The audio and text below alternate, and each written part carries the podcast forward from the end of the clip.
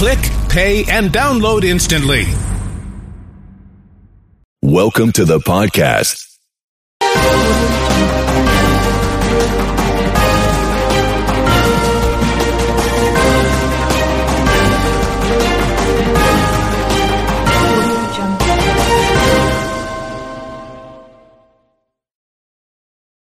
Right here in Greater Atlanta. Here's a little tale about hard to recycle plastics. Their destinies were changed, their new lives are fantastic. What once was trash can live on as new things with a program that complements your regular recycling. Cause plastics can be so much more. Give this trash the second chance it was hoping for. Greater Atlanta's hard to recycle plastics can be so much more. Participate in the Hefty Energy Bag program happening in your neighborhood today.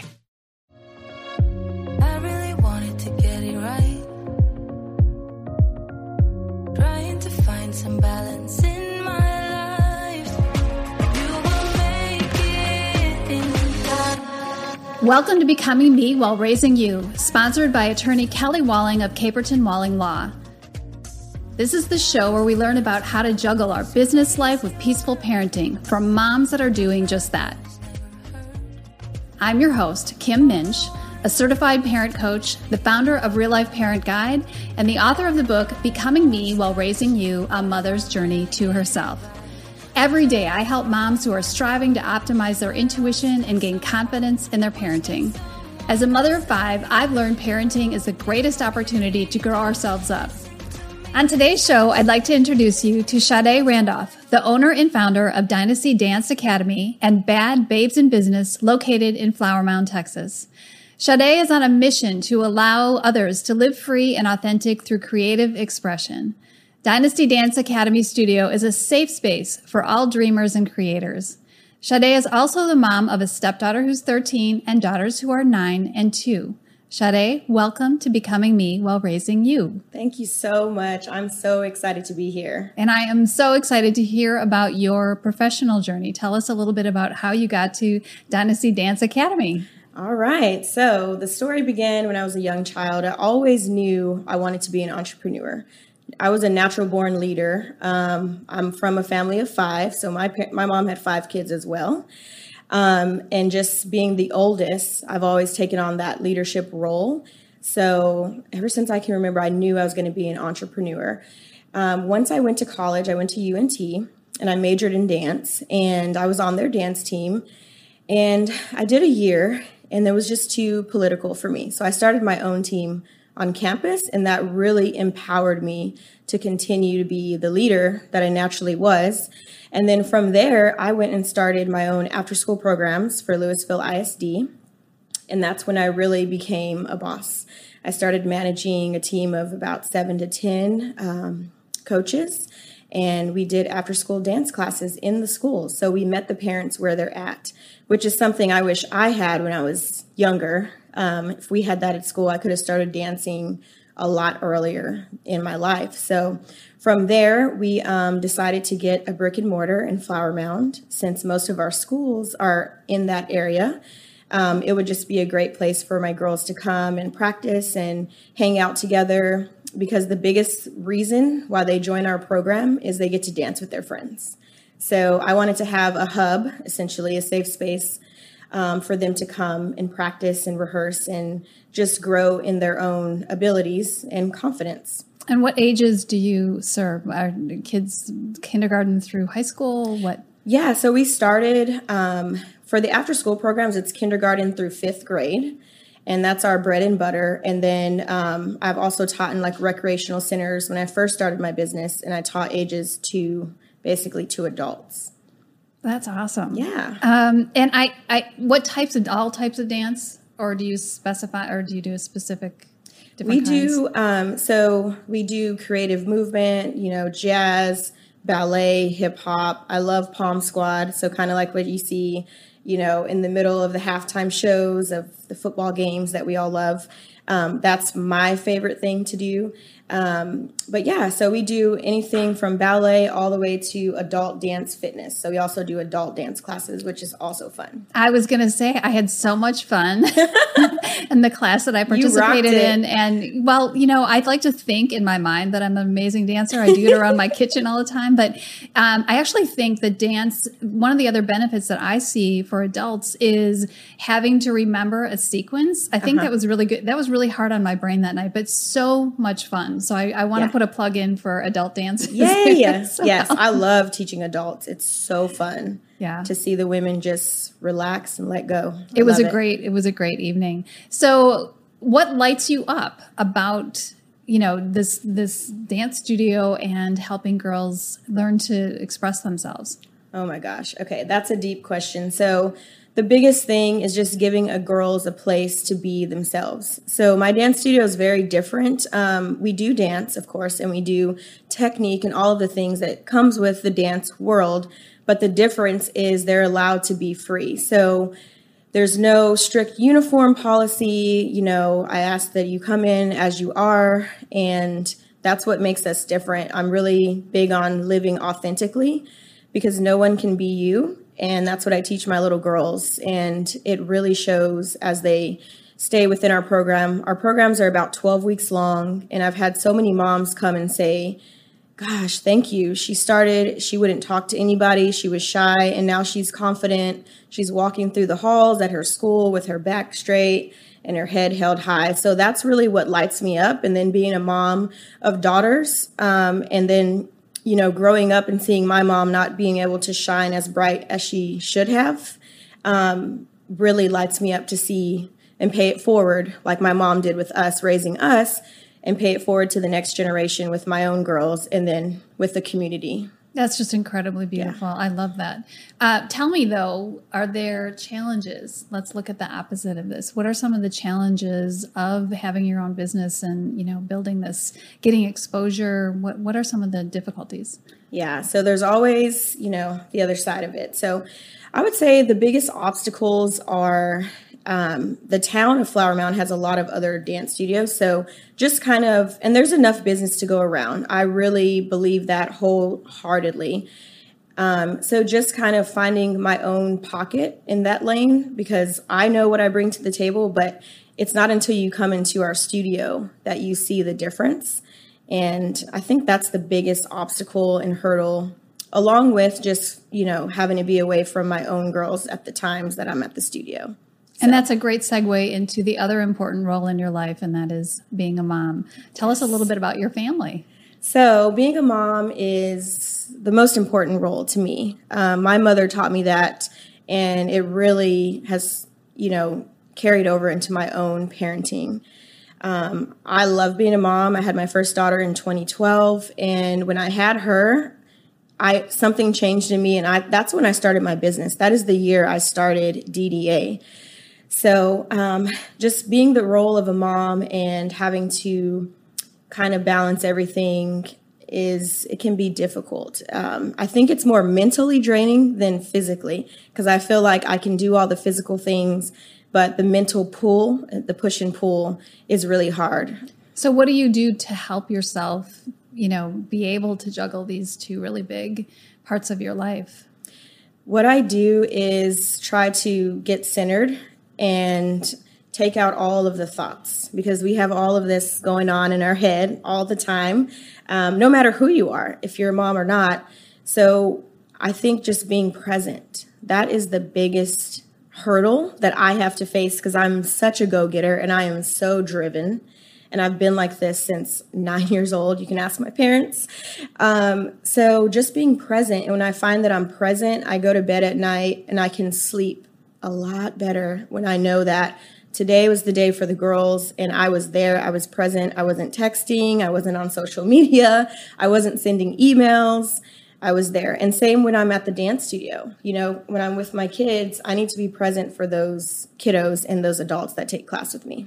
That's so important. I, I, mean, being present in whatever you're doing. I, I, once saw a video where it was like, when you're washing dishes, wash the dishes. Like, be there, yeah. do the thing. And it is so crucial to our kids to be able to, for them to know energetically that we're there with them yes. we're available to them is that do you think that is like your greatest parenting tip or what what would you say is one of the most important things that parents can do and just real quick before i answer that kids know so i was going to say because i've even tried to fake it like i'm there like i'm watching the movie with you you know, but I'm not really watching the movie. So I think when you're going to be present, just do it, like no matter what you're doing.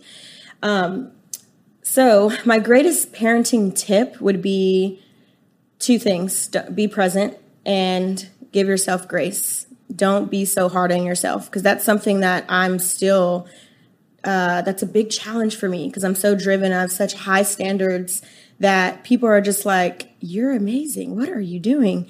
So just don't be so hard on yourself. Surround yourself with people that uplift you and I think that's my biggest parenting tip. I think that is fantastic. And remaining present is really hard in this day and age. Like you said earlier, there's so much coming at us. And, and we think there's so much coming at our kids in terms of information and whatnot, but so there is for all of us. And so to be able to quiet that, all the noise and mm-hmm. to be able to focus and you are absolutely correct our kids they they know more than you know and i can remember when my kids were little you know thinking that oh they're not really hearing what i'm saying if i was talking about a stress or a problem or whatever they knew exactly what was going on they could feel it yes. from me and it's not to say that as adults we can't talk about our stressful things and whatever it's just being mindful about what we're putting out in front of them mm-hmm. and also how we're handling our own stress so all great tips i love yeah. that yeah.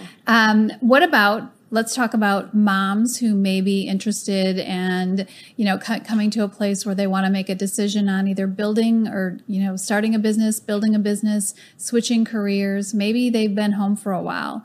Give us some some good advice on if there's a mom that's about to make a big change in her career life all right. So that brings up my other business, Bad Babes in Business. So that is actually what we focus on. So we're helping women that have, like, they have the urge to do something, but they may be scared or they may be in a certain predicament in their lives where they feel like they can't do it, which is absolutely false. You can do it. So I would say if you're in a, if you're a mom and you're just like, I'm really tired of working my eight to five. I would really like to do something, you know, start a business or a hobby or whatever. Um, I think that the biggest thing that you can do is start now and start where you are. If you wait, I'm telling you, you're going to wake up. It's next month, it's Christmas, it's Valentine's Day, and you're like, why didn't I do that? Or you see a friend that did it and how she propelled why didn't I do that? I have the same things that she has. And you do have the same things that she has. So I would say start small and start where you are because those small things, they just propel you to bigger and bigger and bigger things. And I will tell you, as a mom, my daughter tells me every day she walks in the studio because she knows where I started in gyms, rec centers, and I love teaching there too. She goes, Wow, mommy, I can't believe you're the boss of this. Mm. So I would say um, also, mom guilt is a big one. I would say one of my friends gave me a great tip. She said, when my mom was building her business, I was two or three and she was torn up about it. And I was like, Mom, I don't even I don't even remember when you were gone. But now I see you owning this, you know, business. So I would say start now, start where you are. And I'm going to add to that, just take the next right step. Yes. Right? Just yes. just baby steps, just take it just take that next step. Yes. So, if someone is interested in learning more about Dynasty Dance Academy, Sade, where can they get in touch with you? All right, guys. So get your pens and pencils out. You can go to ddatexas.com. That has everything from our little baby classes all the way to our adult fitness classes. Thank you for joining us for this episode of Becoming Me While Raising You. On behalf of Sade and myself, Remember, mothers are the emotional barometers in their families, so taking care of you while you build your legacy is not a luxury, it's a necessity. My passion is to help moms create peaceful homes through happier, healthier relationships with their kids, by working on themselves. If you're looking for support for your parenting journey, please reach out to me through my website, reallifeparentguide.com. Until next time, namaste.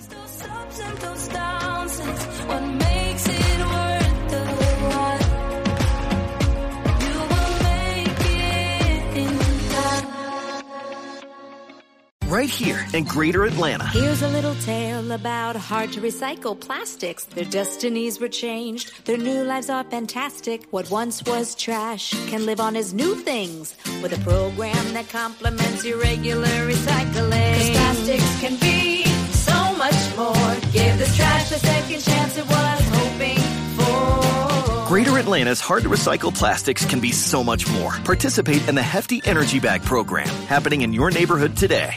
Right here in Greater Atlanta. Here's a little tale about hard to recycle plastics. Their destinies were changed, their new lives are fantastic. What once was trash can live on as new things with a program that complements your regular recycling. Cause plastics can be so much more. Give this trash the second chance it was hoping for. Greater Atlanta's hard to recycle plastics can be so much more. Participate in the Hefty Energy Bag program happening in your neighborhood today.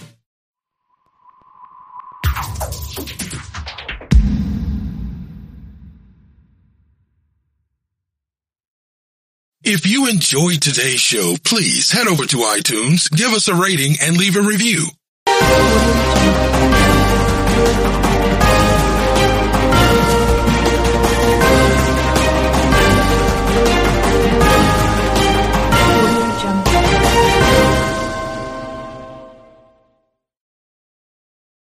And hello again from WJ Live, powered by the Western Journal. I'm Josh Manning, Deputy Managing Editor for Assignment here at the Western Journal. Joining me today, Michael Austin, Supervising Writer or Reporter or both for the Western Journal. I'm whatever you want me to be, man. so he's he's fluid. He's Yeah, fluid, I'm but fluid. not gender fluid. and on the other side is Tara Snyder. She's an intern for the Western Journal and will soon be beginning full time. Uh, thank you guys for being here today. Thank you for being with us and kicking off your week with WJ Live. We have got, you know, normally we bring you three pieces every day. Uh, we've actually got uh, al- almost four. We've got uh, a couple of regular size pieces, a couple small ones, and uh, hopefully you enjoy the change up today. We are going to be talking about Antifa. Antifa has uh, done it again. This time they've gone after a church.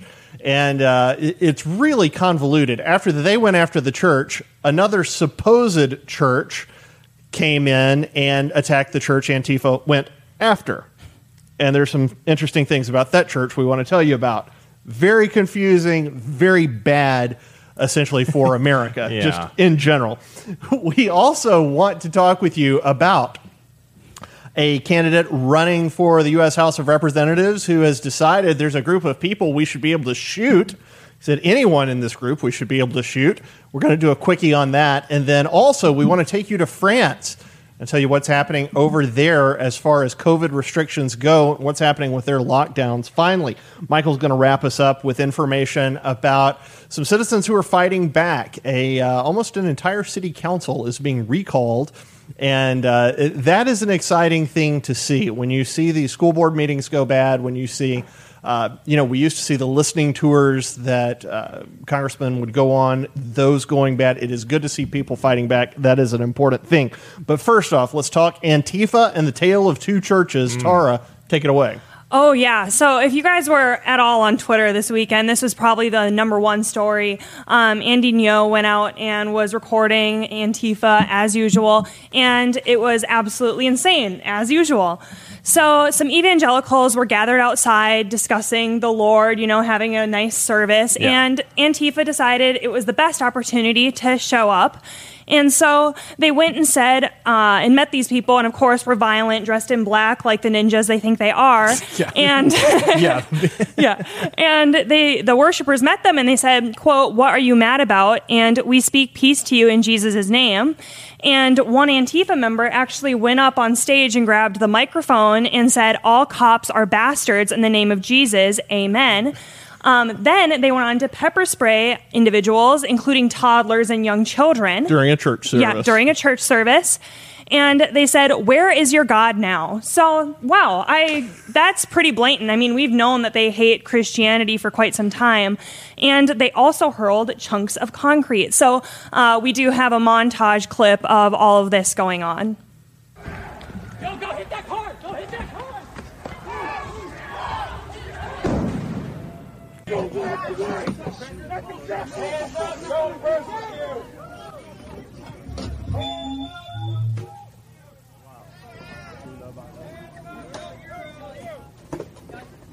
event, and uh, Antifa just rolled in like an angry mob, started throwing flash bombs at everybody, macing everybody, rotten eggs at everybody, um, black paint. Um, they threw a flash bomb into a group of kids that were out there, um, from like four months old to like ten.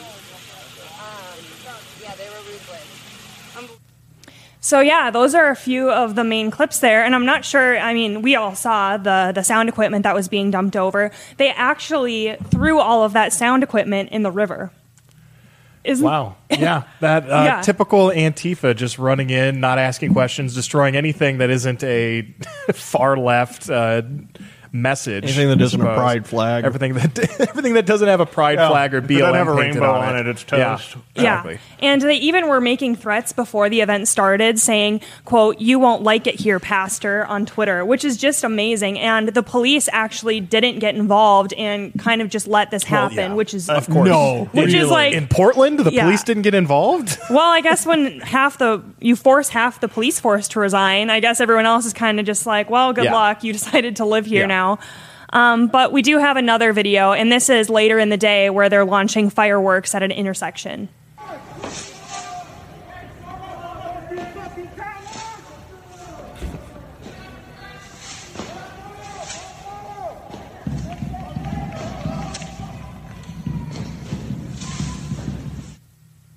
So that's pretty shocking. That seems like something you'd see in like a third world country where people are running around lawlessly launching things into the air. Don't you think that's pretty ridiculous?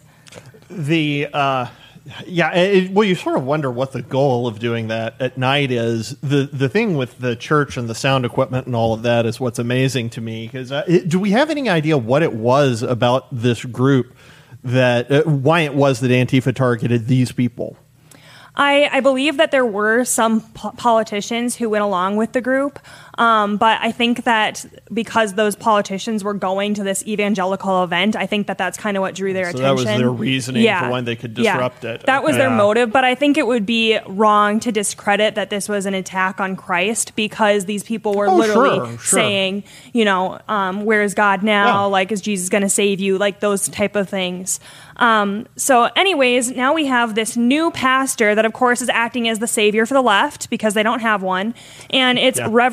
Chuck Currie, and he claimed that this was not a religious exercise and it was not a worship group. And I think I have a tweet talking about this, one of his tweets. So he's this is a Christian minister from Portland here. This was no family Christian prayer event. It was a far right political rally organized by a failed MAGA congressional candidate from California. Just assume everything Andy Ngo tweets is made up. So I saw that tweet and I and I a little red flag went off in my brain and I was like, usually when the left is retweeting a pastor, something's probably a little shaky or a Yeah. little off there. And so I actually looked into this pastor and his church and uh, I have another I have another clip full of tweets and here we see what his church actually believes in. So we see the the tweet on your left there that says that they're going for reparations now because. Of course, um, I think that has some anti-biblical practices. No, no, no. Wrong. Jesus was always calling for reparations. Oh, yeah, Jesus was a socialist. I forgot. I just Yeah. missed that section. Um, then you see the United Church of Christ, which is where this guy is a so called preacher. And of course, they have the LGBT flag behind it. And Pride didn't end on July 1st. Come and show your community love, blah, blah, blah. And I don't know. I think I remember this one. This one rings a bell. Um, Pride's a sin, right? Yeah. I don't know. Yeah. Yeah. Huh. Yeah, I thought that one was obvious, but hmm, I must be well mistaken. i don't know i mean if he goes by the reverend dr chuck whatever it Oh, is, yeah, Rev- reverend doctor I, the, the Yeah. more yeah the more prefixes and initials after a name the less you should trust the person yeah uh, this is um it's a bastardization of Christianity and the faith. I mean, obviously, what he's saying is uh, they're driving for for one thing, essentially a homosexual agenda, which is completely unbiblical, um, wildly unbiblical. Uh, you look like you were wanting to get in. No, yeah, no, I agreed with all of that, and it.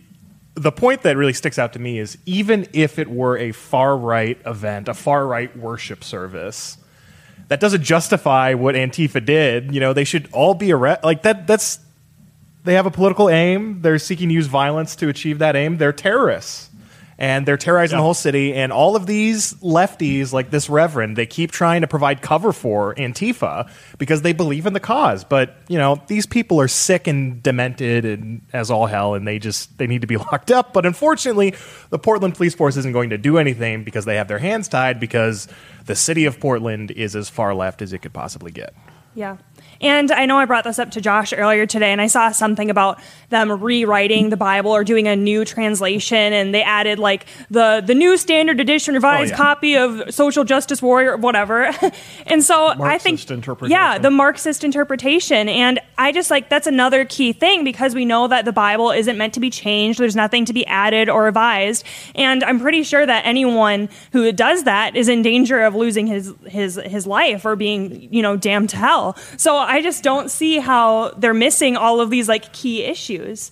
Well, it, it's easy to miss things when you're when you're trying to. Uh, you know, Yeah. they they don't want they don't want to be involved with biblical Christianity. They find that intolerant and bigoted, and most of all, they find it inconvenient for themselves. Uh, Mhm. they would rather promote sin and a sinful life. Well, that's the whole point of progressive Christianity is just to kind of use the authority of Christianity and then to append sort of a cultural interpretation of that. Advance So social Yeah. causes. the authority doesn't lie within the biblical text for these people. The authority lies in our cultural, um, the lens in which we interpret Scripture. And so.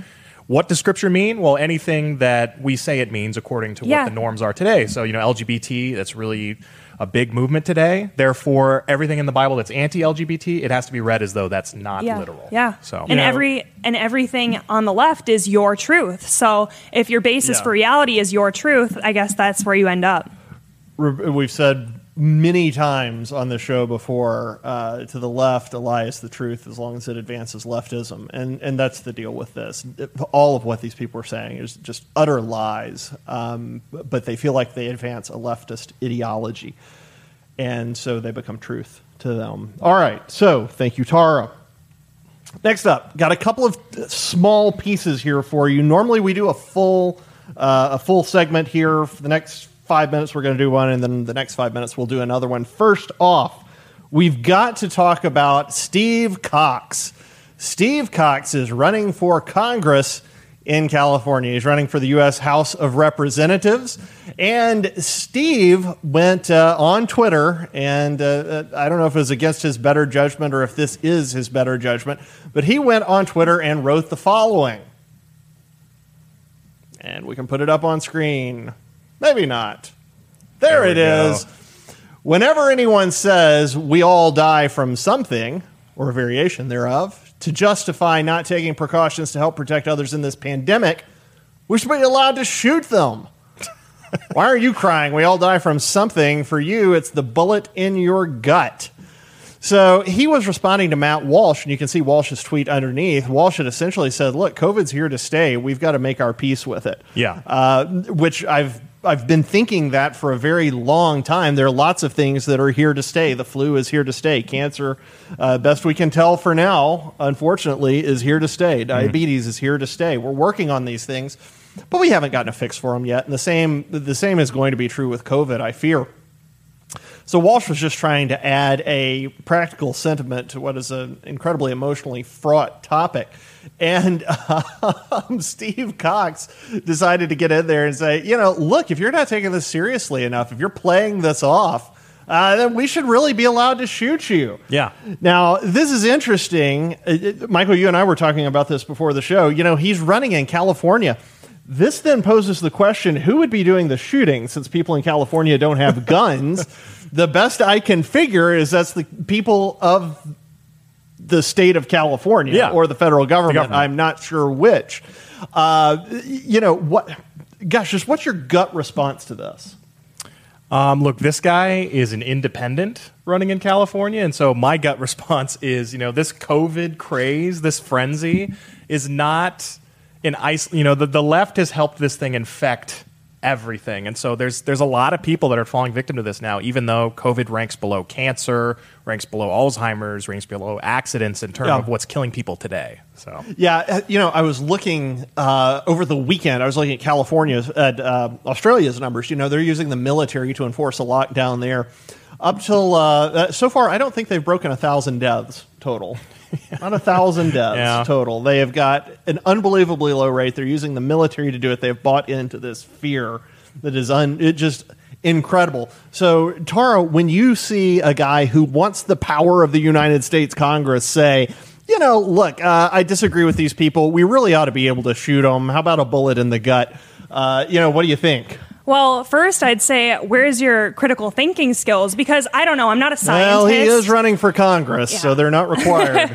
Yeah, I'm not a scientist, but I think on a normal level, if I had to choose between um, getting a bullet in the gut or my chances of surviving COVID 19, I think that your chances of surviving COVID 19 are a lot higher. And so I think, again, we're just seeing a false equivalency here because it Yeah. doesn't take a rocket science to look at that and go, oh, you know what? That doesn't make sense. And I think that this candidate should go back to first grade and probably check your work, reread it over before he goes and publishes it on Twitter because I'm sorry, he probably just ended his campaign as an independent. Yeah, he. I looked over his page, and he's got all kinds of different views. It's it's really it's kind of bizarre in places. Uh, he does want to lower taxes on uh, the middle class and lower class. Wants to raise cr- raise taxes on the wealthy. He um, uh, he seems to be pro gun, which I guess makes sense since he wants to shoot a whole bunch of people.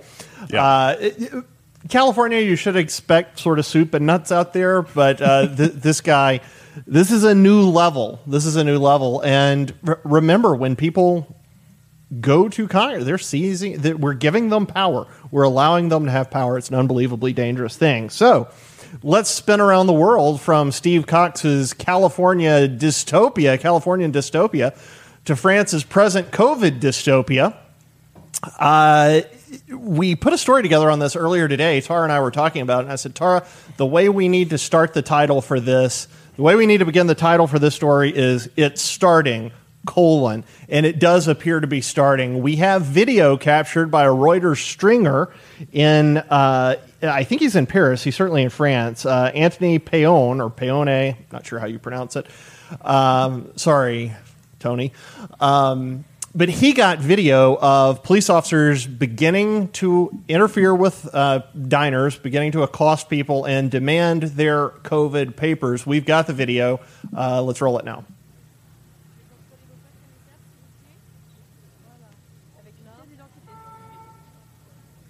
Papers, please.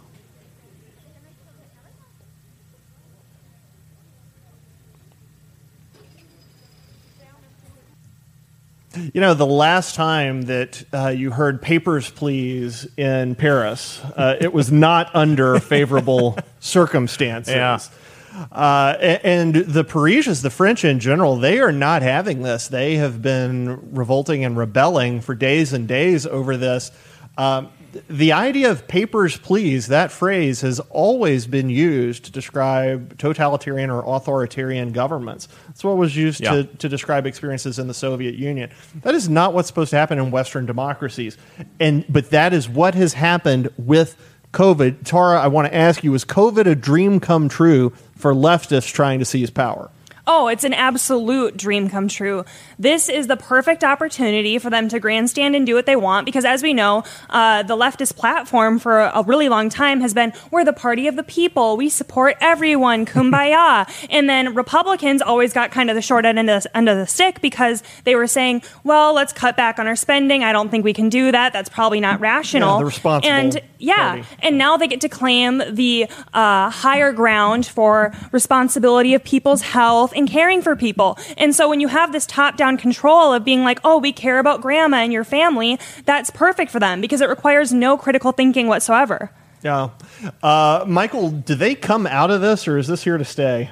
Oh, this is here. This is here to stay. Like there's in France, I mean, the way they're so in France, maybe not because the way they're protesting is extraordinary. they're ticked They're re- off. they're really They're and you know the the government there was pressured into kind of pulling back the their new law a little bit. The fines were reduced a little bit. There were some other small changes made. You know, it's still a horrible mess, but no, once once the government gets a certain amount of power, it wants to keep that power. And it's amazing to look at where we are today and imagine a few months ago or Oh, probably a year ago when they all were like, "Oh, they're never going to mandate vaccine passports. You guys are crazy. You guys are conspiracy theorists. We're never going to do that." And those same people now are saying, "We all need to do that.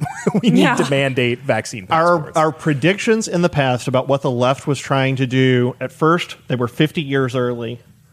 Yeah. Then they got to where they were about 25 years early, then 10 years, 5 years. Folks, we're about 6 months now. You can predict the worst thing possible that the left will do. And in about 6 months they seem to roll it out. It is it is unbelievably scary.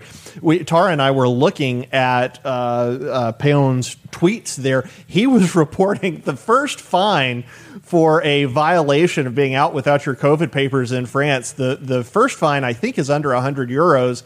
The second fine is up to 9,000 euros. Yeah. Nine, so a pretty steep climb there.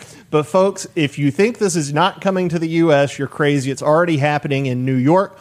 We've seen, we've got a story we're working on right now about people rebelling in Great Britain. There's a mob that uh, tried to take over a government broadcasting building uh, who was ticked off about COVID lockdowns and restrictions. Uh, the spirit of freedom is still out there kicking. Um, I, I hope we recapture that without having to resort to violence. and It's like we, it thing. does, it, we don't even have to point to New York's, you know, the, the what they're doing in that state. The eviction moratorium is a federal law. It's draconian. It gives the CDC, a public health organization, like complete power and control over the housing industry. That's crazy. Yeah. yeah, We've never ever had that Yeah. in in the history of of the United States. So let's swing back to the U.S. from France and let's actually get really local. We are back in California, but we've got some Californians who are rebelling now. Yes, Huntington Beach. So there's a group of kind of conservative citizens of Huntington Beach that are extremely pissed off. And they recently served. Aren't we all? aren't we all? They recently served six Huntington Beach city council members with um, basically notices of recall campaigns with like, you know, dozens of signatures. And so they're officially, there will be recall um, efforts, petitions going into effect. And from there, there could be recall votes. And, you know, a lot of those city council members, which all the ones petitioned were liberals, the one conservative on the Oh. city council did not get a notice of. So six out of the seven. So there's seven on. Yes, there may be a couple. I think I think there was a couple ones. more. There's one that did not get a um, notice of recall because she hasn't been on the council long enough, and then there's one one I believe he's a man that's on the council that didn't get one because he's conservative. Okay, so he's not pushing for the policies that the other council members are. So about seventy five percent of the count uh, of Yeah. So what sparked? Do we know exactly what sparked it, or was it a a, um, a litany of things? There's a number of things, but the main reason is these zoning laws that the state is kind of the state of California is forcing all these cities to implement. And Huntington Beach, you know, there was a lawsuit filed to prevent the state from forcing them to do that, but all of those council members agreed, you know, they went against the lawsuit, they agreed the state should do that. And basically what these zoning laws are going to do is it's going to mandate that the city build all these high-rise apartment buildings all over Huntington Beach in this, you know, in this area with, you know, small family beachfront homes. It's going to totally shift how um, what life is like in that city, and you know, those citizens are pretty angry about it. That's that is remarkable since you look at places like San Francisco where they haven't built any new residents in I think in decades. You know, they've had a moratorium on building, Yeah. which is why things are so unbelievably Exactly. expensive there. Now they are outsourcing this to they don't want more building in the big communities. So they're now forcing smaller communities. You know what they don't realize is they keep they keep just ordering these zoning laws and doing this and that when really if they just open things up to the free market the homelessness problem is going to get Yeah. solved if they do that and you know uh, institutionalize people that can't take care of themselves Yeah, if they do those two things and enforce Yeah. the law. You can't walk into a Walgreens, clean out the shelves, walk out, and just Yeah. expect to get away but scot free. you know it's not just the zoning laws there are lots of policies that these people are really pissed you know that are being implemented in their city and we have uh, someone who spoke out at uh, to the city council members. This is what she kind of had to say about that. And we're going to For play 20 that clip. There we years, I've been letting the community know, council members know, we're turning into LA. And that is a fact that nobody wants to hear. The homeless issue is not getting any better. But you see the council members back in my old city of Maywood patting each other on the back like they did a great job, but the, the homelessness is just as bad. The schools are just as terrible. This, they're not safe. We don't even have a police department over there. They convinced the community we didn't need the police department. Who did the thriving? The gangbangers, the criminals. We lost our kids to drugs and gangbangs, gangbangers, and now they're in jail. I have friends that are in jail right now because city council didn't do anything. We weren't loud enough. We So it's all of these liberal policies are just continuing to cause these cities to deteriorate into chaos. You know, there's and there's no path to success for the for the underprivileged because the schools are horrible. You Yeah, know, there's no way out. there's lots of opportunities to get into drugs and get into gangs, and so that just it, it kind of puts a ceiling on what people can succeed and how people how much people can succeed in those areas. And when it came to the recall of Gavin Newsom, it seemed like, oh, okay, people are waking up now. Yeah. And then after a few months, it was like, well, maybe they were pissed at Newsom, but people in California, they're going to revert to the norm. They're going to continue to vote for the same Yeah. things over and over again. But you know, this kind of shows that the the recall with Newsom, that's not going that sentiment that was driving that is not going to go away anytime soon. You know, people are calling out council members here. People are pissed. People are leaving California in droves for places like Texas. Um, Yeah, so Arizona. Yeah, Yeah. in Arizona, Where we are. which you know, stay, don't come here. Unless it's me. and please, you know, be, Yeah. be smart enough to not bring the policies with you that Exa- forced you to leave in the Exactly. first place. Exactly. But this story for me, what it gives me is a lot of hope. A lot of hope for California, a lot of hope for the U.S. in general, in that, you know, citizens are not going to stand by once they see that these policies are failing year after year, decade after decade. They're not going to stand by and continue to let it, you know, happen. So, what do you guys, do you guys think that California, there is a chance that it could return, it could be red once again someday, like, I don't know, 10 years down the road? You know, I think it'll be uh, Minnesota during I think when Reagan was elected, where everyone else like went red and then Minnesota was blue. Yeah. I think that same thing is going to happen in California for oh, quite a bit Yeah. until they drive out their entire population and then people Which just is- which is yeah, happening. Yeah, until like every single person's darn gone. good job Yeah, until every single person's gone, and then America decides, you know, what would be a great idea going to that deserted state that used to exist 500 years ago. We can move back now. Like maybe then those pioneers will be red, but So essentially, what I've always said: if you could just flush the hippies out Yes. of California, you'd have an, an actually a decent, decent little place to live. yeah, Silicon Valley dominates everything. Yeah, and the, and of course they have their own gates. They have their own security forces. They they have Yeah. their own palatial mansion. None of the problems that most of you folks who are watching, and I know the three of us have. None of those things apply to the folks in Silicon Val- Yeah, Valley, the course. big tech people. Uh, yet, because of unbelievably huge numbers of leftists in those organizations, they're able to direct incredible amounts of funds to Democrats, to leftists, to advance their policies over the wishes and over the um, the Yeah. uh, what would be good for the voters in general.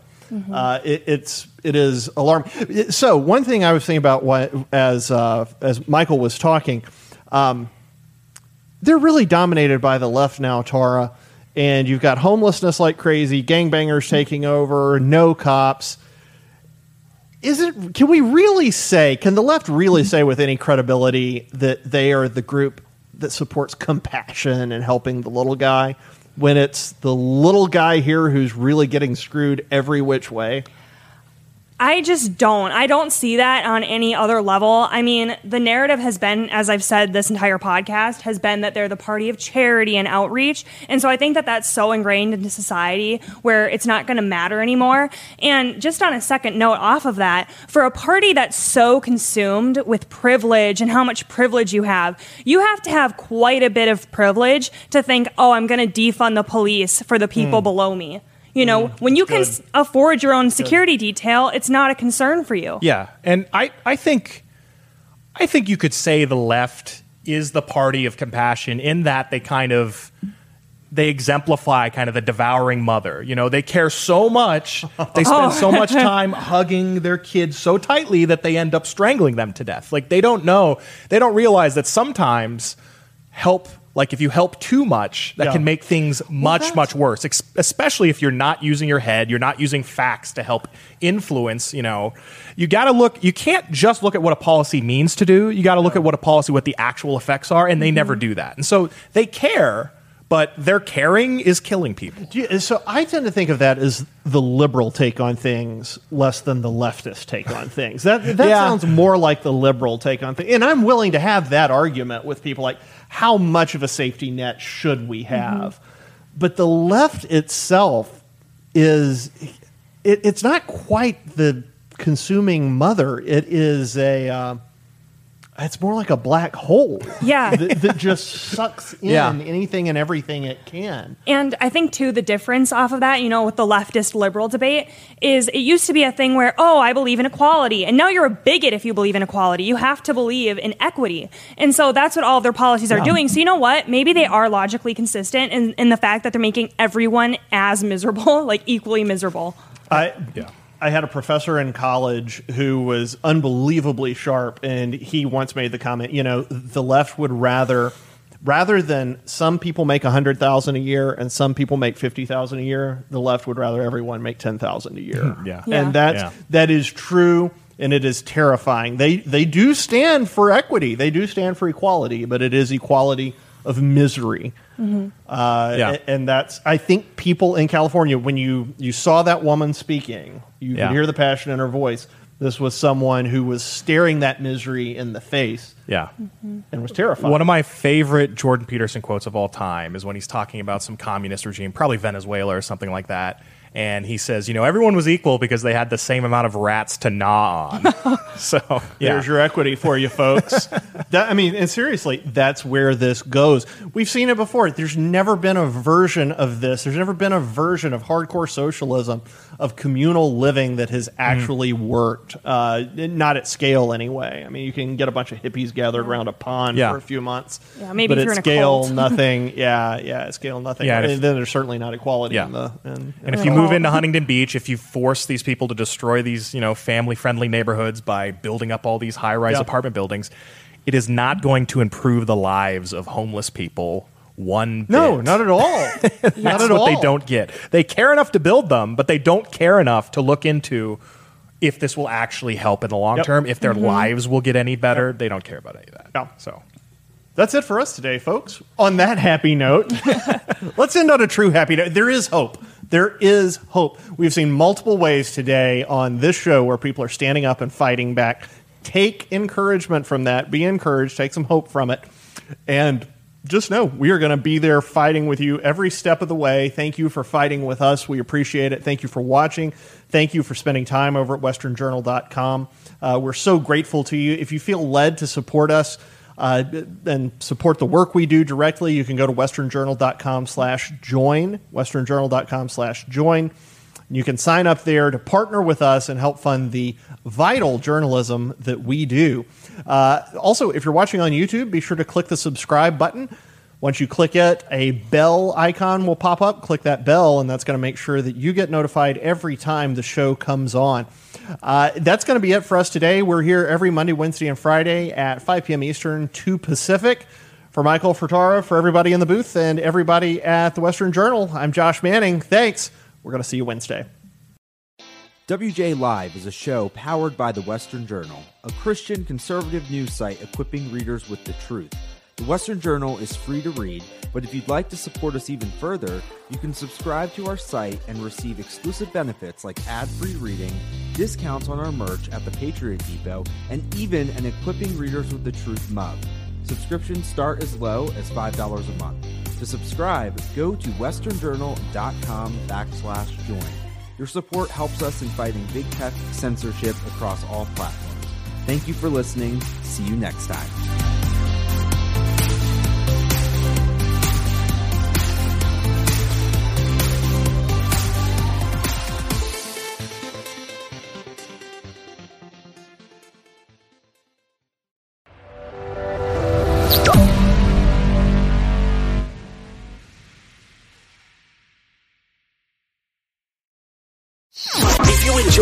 Episode, please leave us a review on iTunes.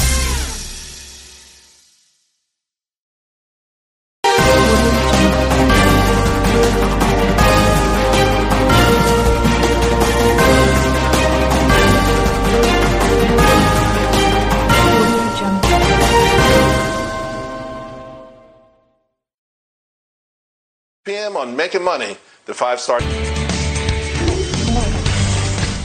Hello, everyone. I'm Dana Perino along with Katie Pavlich, Jessica Tarlov, Will Cain, and Greg Gutfeld. It's 5 o'clock in New York City. This is The Five.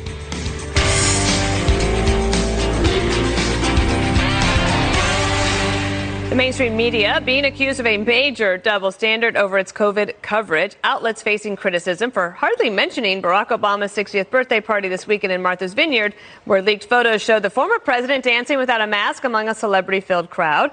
One New York Times writer facing backlash for how she is defending the scaled down celebration. Other people said, you know, this is really being overblown they're following all the safety precautions. People are going to sporting events that are bigger than this. This is going to be safe. This is a sophisticated vaccinated crowd and and this is just about optics. It's not about safety. The press taking a different approach when it comes to GOP governors by directly blaming them for the spread of the new coronavirus strain. Greg Abbott is in a race to be the worst possible governor in the country. And if the only one he's got competition with right now is Governor DeSantis of Florida. Instead of the Delta variant, why not call it the DeSantis variant? In Florida, we have a governor more interested in playing politics than saving lives, the DeSantis variant.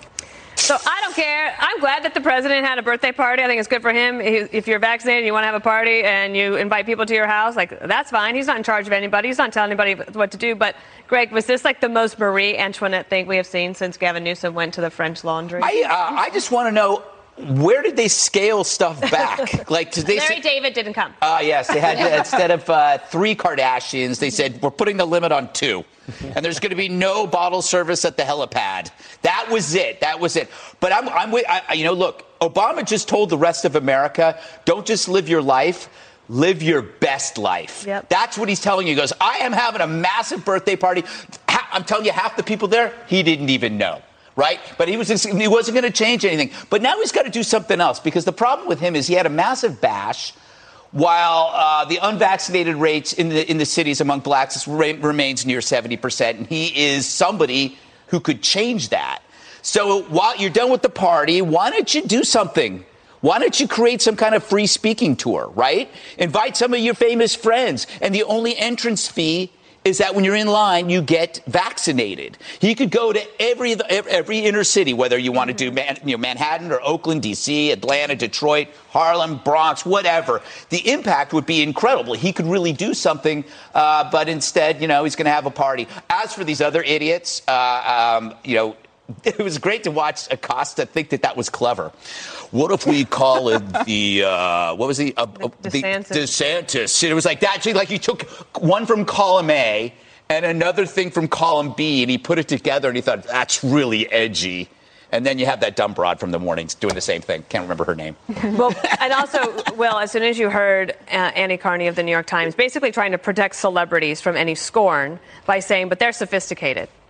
And That's then, a sophisticated crowd. Yeah, then. not yes. like not like those people that went on a right. motorcycle ride in Sturgis. Right. Let's be clear about who we're talking about here. These are sophisticated people, mm-hmm. vaccinated people. The only thing I disagree with, Greg, is I'm happy that President Obama is living his best life, but he's not encouraging others to live their best by, life. But that's what I'm saying. By his own actions, he is. He is by his actions, but by his political party's words and by his political ideology, they are blatantly saying there are two classes of people in this world. Danny, you laid it out perfectly.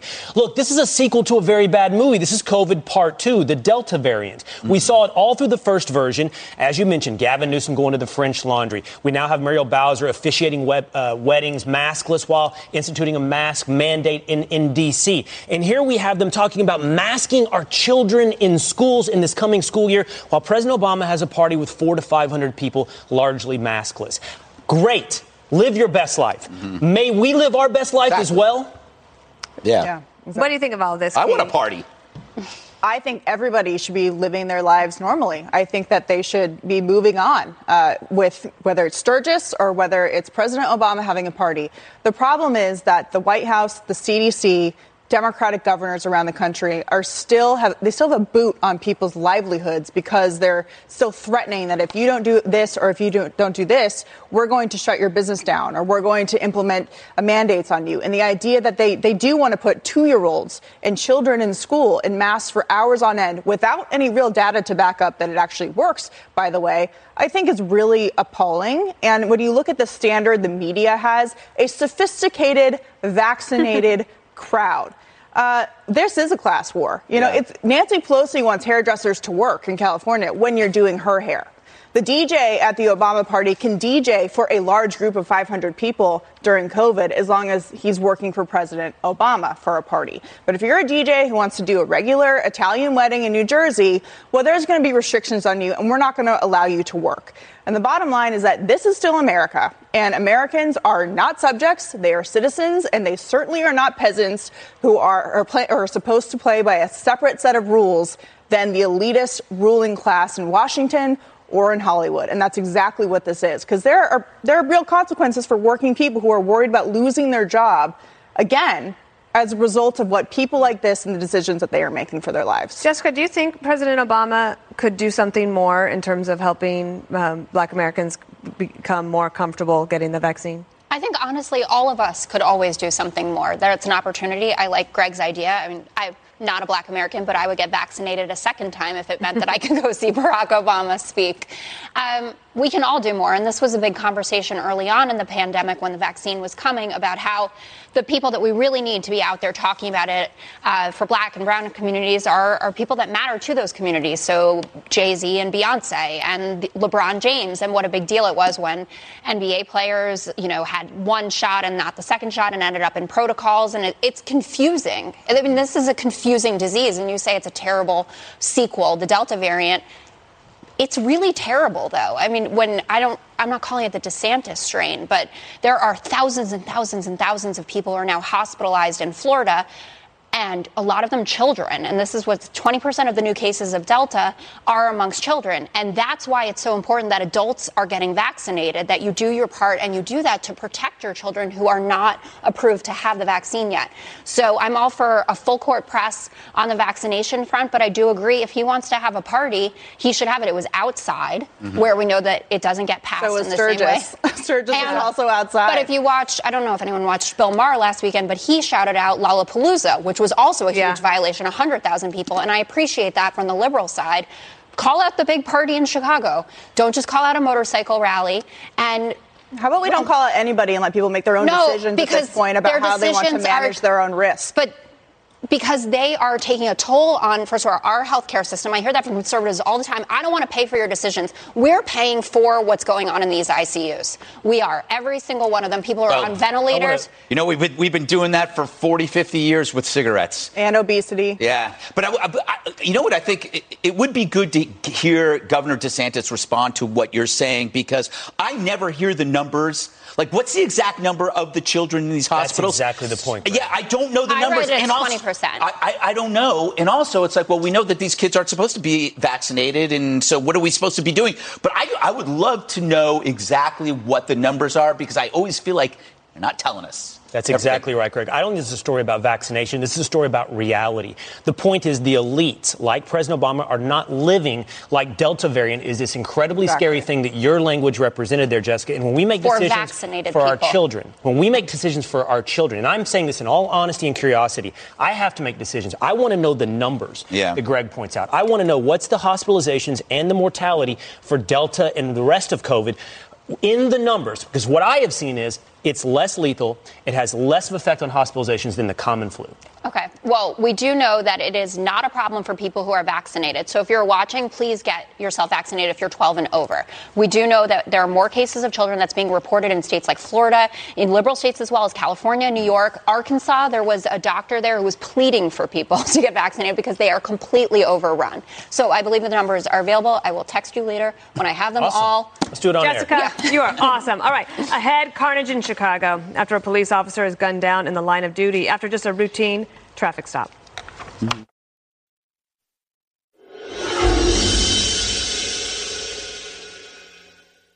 It's the most important crime of the 20th century. What you see is not what you really see.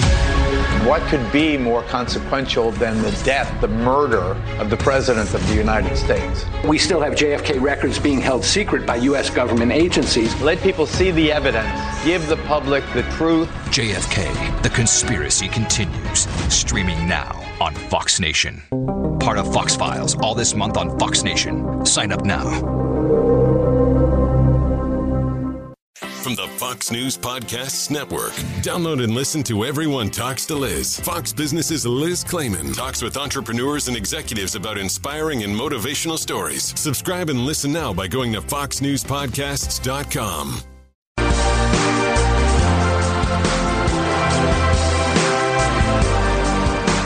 Criminals getting more brazen in Chicago after a police officer is gunned down during a routine traffic stop. 29 year old Officer Ella French was killed in the line of duty while her partner remains in critical condition after being shot three times. Sadly, the carnage doesn't end there. This past weekend alone, 73 people were shot and 10 were killed in the Windy City. Despite this out of control violence, Democrat Cori Bush is doubling down on her call to defund police. You said you have your own security while almost in the same breath advocating for defunding the police. The reason why we have these problems is because those that were in power and could have fixed this problem before now didn't and cost it cost lives. We're adding more money to the police, but but we're still dying. So something has I, to change. So, you know, Katie, we just got done talking about essentially two classes of people in this country elites. Cori Bush's position seems to be, when it comes to the police and personal protection, is that she is more important than everyone else. Her position doesn't seem to be just let them eat cake, it's let them eat lead. Yeah, absolutely. Um, and, you know, Officer Ella French wanted to be make a difference in her community. She signed up for this dangerous job in one of the most dangerous cities in the entire world. And she woke up that day to go do her job and to try and help, and she got a call that ended her life. And there are dozens of other officers around the country who have suffered the same fate. And you have the mayor making statements, and you have people like Cori Bush who have implemented this leftist ideology in cities across the country at the mayor, the mayor level, at the prosecu- prosecution level. And criminals are in charge. And it doesn't seem like they're doing anything to make sure uh, that this doesn't keep happening. And, you know, Cori Bush keeps arguing she wants more social workers to be involved. Well, call a social worker to deal with a dangerous situation where someone will respond to a traffic stop uh, with lethal force. Yeah. And there are police officers every day who get up uh, to serve their communities, to make a difference. They don't go home, they have families too. And if you want to really understand how this all went down, listen to the police scanner because that will give you a whole different perspective on this entire debate. Dana? Well, she um, that was just going to mention that to Cori Bush's point, if you follow her logic, to the extent there is any, routine traffic stops should end. Mm-hmm. And why do you have routine traffic stops? Well, because there was a call and it says this could be a problem. Turns out, actually, the feds just um, arrested right before we came on air a, a, straw gun purchaser. So somebody bought the gun for the guy. Now that guy's in trouble as well. Um, and her brother, uh, the officer's brother, said he is an Iraq War veteran. So this this family was all about public service, and he was devastated. He said, like, the, God took the wrong kid, is what he said here. And I thought that the police superintendent there, he said, no one's going to march or protest Yes. for her, and and that's a shame. And I'm not, I, I don't know. I'm not suggesting people protest and march in the street or riot. I'm not suggesting that, but he makes a really good point on where we put our values. You know, uh, Jessica, Mayor Lori Lightfoot wants to move this away from being a political issue, at least the defund the police political issue. She wants to actually focus it on a different political issue. Let's watch what she had to say, and I'll get your response. The police are not our enemies. They are human, just as we are, flawed, just as we are. We have a common enemy it's the guns and the gangs. See, Jessica, this is a story about guns. It is a political issue, but not defund the police, gun control. It's all the things. And I wish that people, it takes too long, unfortunately. I mean, we have an hour show, which is a huge privilege to be able to revisit topics and to get everyone's opinion on that. And unfortunately, that's just not how the news works. And there are so many tragic angles to this. And yes, guns are part of the problem, and someone who sold a gun to someone who had a felony uh, charge beforehand, and that person's going to be in trouble as well. It's a problem that majority of the guns that get used in some of these uh, in these cities come from conservative states with looser laws, and then they get bussed across the border, and then they get used in Chicago. Um, but I do want to. I don't want to be like, oh, there's silver lining in this because it's a tragedy to, to lose a life. I'm happy to hear more nuance to these discussions from people in positions of power who are moving away from just straight up like this is about cops that gun down unarmed people that we need to celebrate those in law enforcement who do risk their lives every day. And we also need to talk about the victims the unarmed victims but the police officers in the way that they should be. And that's something that Eric Adams who will go on to be the mayor of New York City has done really well where he names the officers who have been shot and gunned down themselves and victims as well. You know, Greg, not every story is a media criticism story, but to her point, to Jessica's point, in 2019, there were 14 unarmed black men killed by police. In that same year, 51 officers killed mm-hmm. in the right. line of duty. I don't think Americans understand that context. In fact, I know they don't. If you ask most people how many unarmed black men are killed every year, they get it wildly wrong, regardless of political affiliation. Yeah, the. Uh every time there were riots or demonstrations and arson, what predated it. It was a video of a tragic, ugly uh, uh, event involving either the death of an unarmed uh, suspect. Um, you could, like the media, if they wanted to, they could spend two hours every day and look at each case that happens through the year because there's not a lot. There's like if you add the if you add black and white and and I guess other other non-white, it's probably about two dozen. 30 maybe, uh, it, it, and, and that was 2019 from Washington from the Washington Post data. So I would suggest that like yeah, people should get in other people's faces. It's time. It's like if you if the media if we had video of the death of this police officer and we played it as much yeah. as the George Floyd video. Mm-hmm what would happen? We will never know because that will never happen. We will never treat the death of a police officer as importantly as we would in any other case. I understand it because you could say that, well, one is an authority and one isn't, and one is armed and one is. I get it. But if you look at every single one of these cases, they are so nuanced, yep. right? and it's like it, and you start saying okay now i see this is like a really really hard job it's a really hard job we demonized an entire force which then led to this, def- obviously the defunding, but also the Ferguson effect and the, and the dramatic rise in crime. Meanwhile, and I say this all the time, Lori Lightfoot is depending on what, what is what she's calling the national problem of gun violence. That's to paper over the fact that the national problem is crime right? Yes. Whenever they talk about crime, they go, that's a local problem, but the guns are a national problem. No, no, no. They're both the same, okay? So they're both a national problem. All right. Up next, so much for facts. First, CNN's Brian Stelter giving the corrupt Cuomo brothers a pass. Fun stuff now.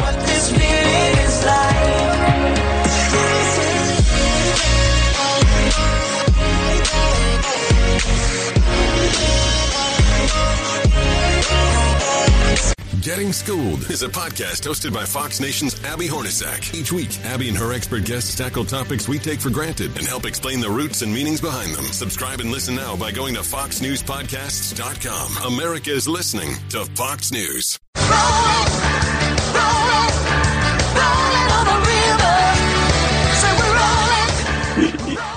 CNN is trying to cover for embattled anchor Chris Cuomo while he and his creepy governor brother drown in scandal. Chris is facing mounting criticism for refusing to cover the story, but he is getting some support from the liberal network's so-called media critic. This has been a conundrum for CNN that has no perfect answer, no perfect solution. Some think CNN made it worse by letting Chris interview his brother when COVID 19 was ravaging New York. But that was an unprecedented time period. And so is this one. A famous family in the news. A governor who soared to the highest heights last year, now falling to the lowest lows. Self inflicted wounds. And a brother who just wants to do his job, just wants to anchor his show. Mm, Greg, the famous family is having a hard time, and quote, Chris Cuomo has a lot to say, but he cannot say it. I'm having too much pleasure right now from that, from everything he just said. He's the media reporter. Would he have been? Would he have addressed the nuance of this topic if it had happened at Fox News or all of these. Con- Suddenly he's discovered the complexity of life and the complexity of reporting. It didn't, before it was just Trump supporters, racist. That was so easy. And Fox News should be taken off the air. We didn't need any nuance then, but now I need nuance. My favorite part about it is that so Stelter, he went to his sources, right?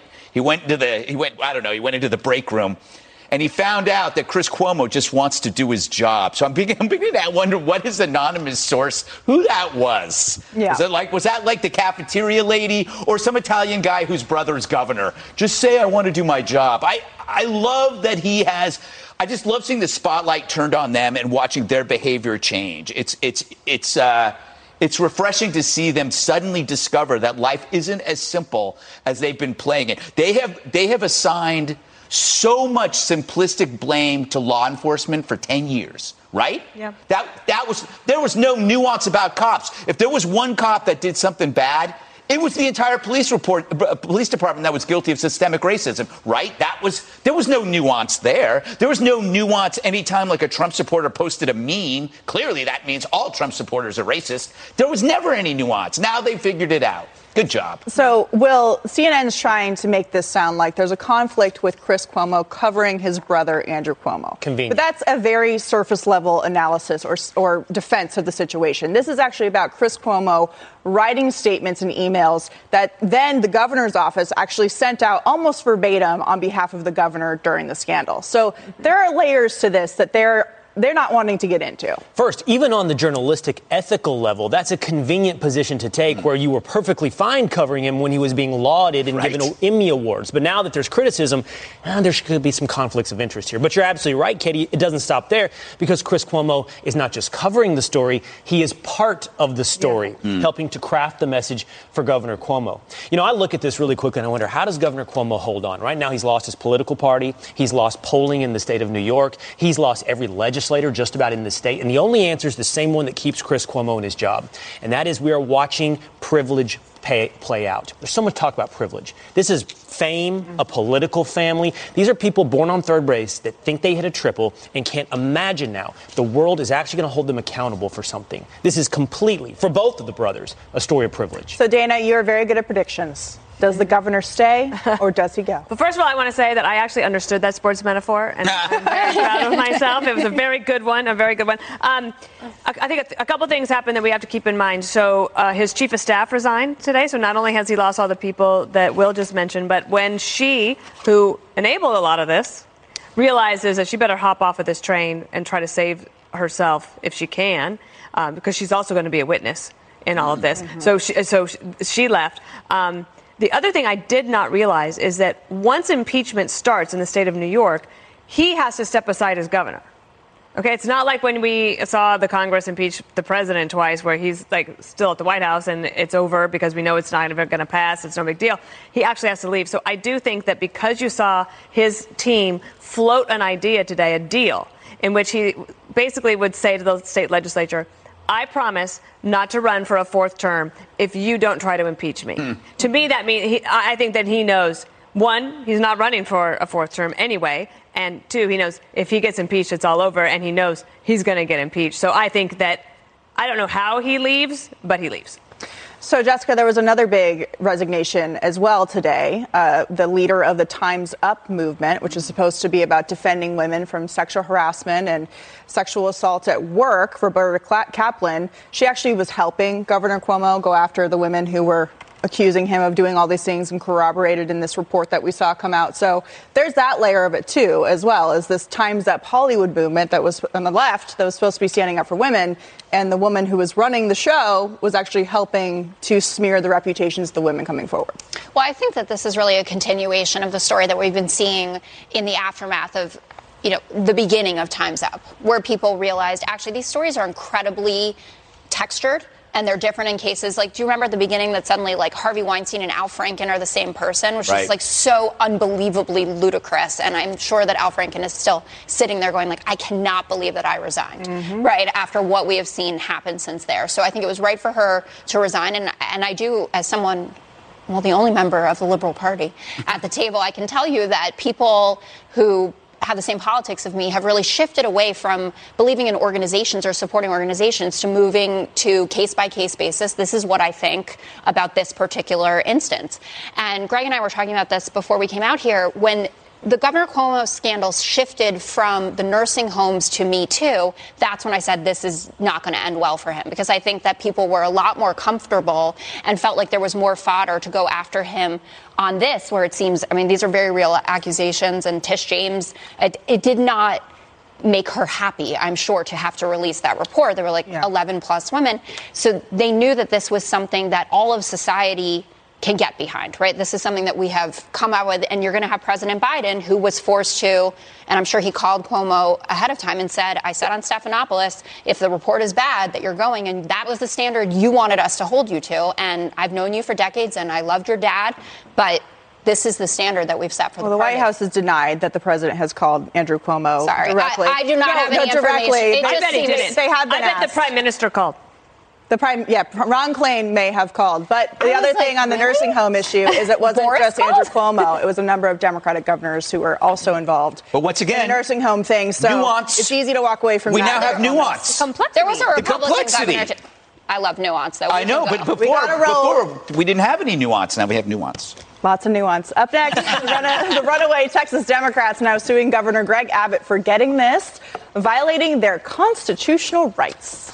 So I think it's fly when girls stop by for the summer, for the summer. I like girls that wear Abercrombie and Fitch. I take her if I had one wish. But she's been gone since that summer. It's the Hemmer Time Podcast. Fox News Channel's Bill Hemmer takes you one on one with engaging personalities covering the critical issues of the day. Find Hemmer Time now by going to FoxNewsPodcasts.com. America's listening to Fox News.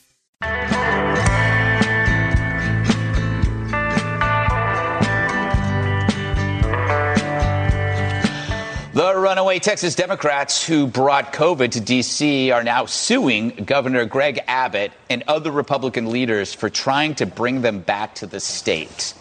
Almost two dozen of the Dems claim they've been, quote, deprived of liberty. Are they in jail? I don't know. For s- substantial periods of time, suffered much anxiety and distress over the separation from their families. Should interview their families. And much discomfort and embarrassment. Meanwhile, a judge issued an order that blocks the Democrats from being arrested so they'll be able to return home soon. All right, uh, Dana, um, they're deprived of their freedoms. how, is, how is that possible? Is Are the they in jail? This is the, um, the the Texas TikTok Democrats, like the worst political stunt in the history of political stunts, and Yeah. has now turned into the most ridiculous nuisance lawsuit ever to be filed. What is the what is their uh, premise for the lawsuit? Okay. I, I hope that it involves racism. Well, of, well, of course, and other things. So I, I, I'm just going to borrow from Byron York, who did a thread on this on Twitter. So if you want to go to his Twitter feed, you can see the whole thing. I'll just mention a couple of things. One of the things that they write is that uh, their constitutional rights on, were violated on the basis of race, in that, and I'm quoting. Certain plaintiffs are either black or white. Mm-hmm. Okay. Um, that, they also That's all you claim- need. They also claim that in um, that they're been violated on the basis of creed. Okay, creed, in that plaintiffs have expressive faith or belief that every eligible citizen has a right to vote. Wow, that's that's almost so idiotic. I almost admire it. Well, you got you, uh, in a But way you don't understand that they have it. nothing. They they got they had they this is the worst stunt. They got on a plane maskless. They drank a bunch of booze. They had so much fun. they uh, they put their dirty laundry up for everybody uh, to see. See, yeah. They asked for care packages. Yes. Then a couple of them had non-refundable tickets to Port- Portugal, Mhm. and their excuse for going to Portugal is that. Yes, we agree that democracy hangs in the balance, but we had non-refundable tickets. Yes. I mean, this is just It's you know what? It's the airline's fault. It's these non-refundable tickets. They're a scam.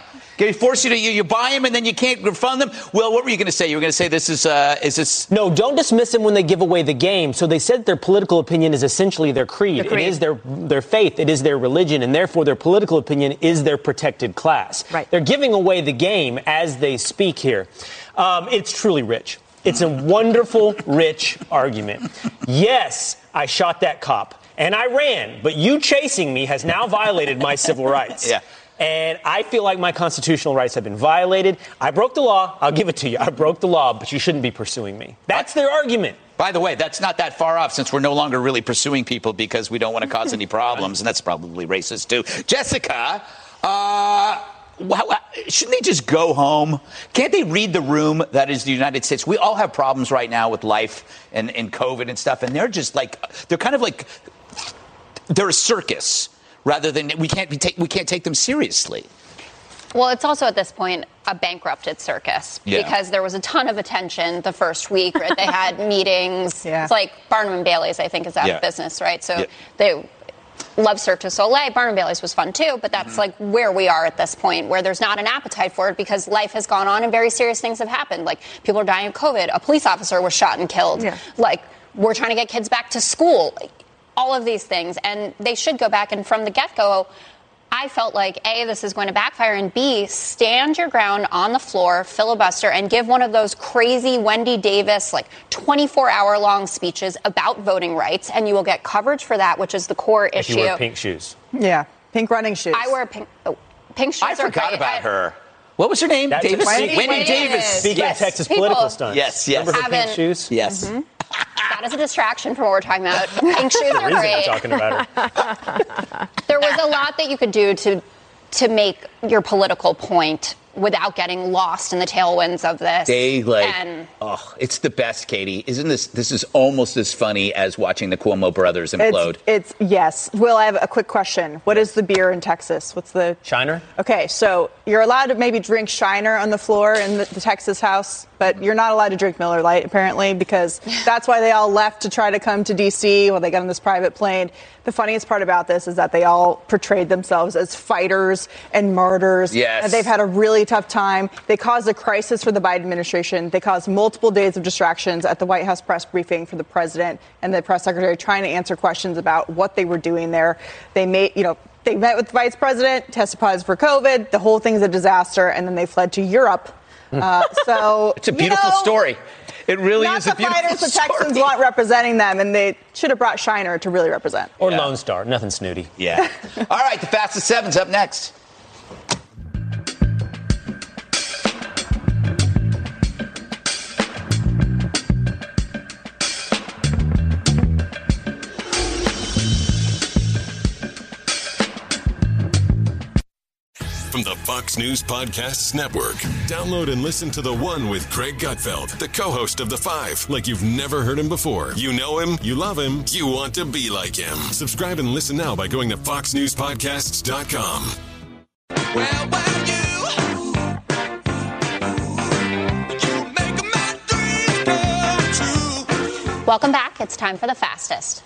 First up, have you ever dreamed about living on Mars but dreaded the nine month commute?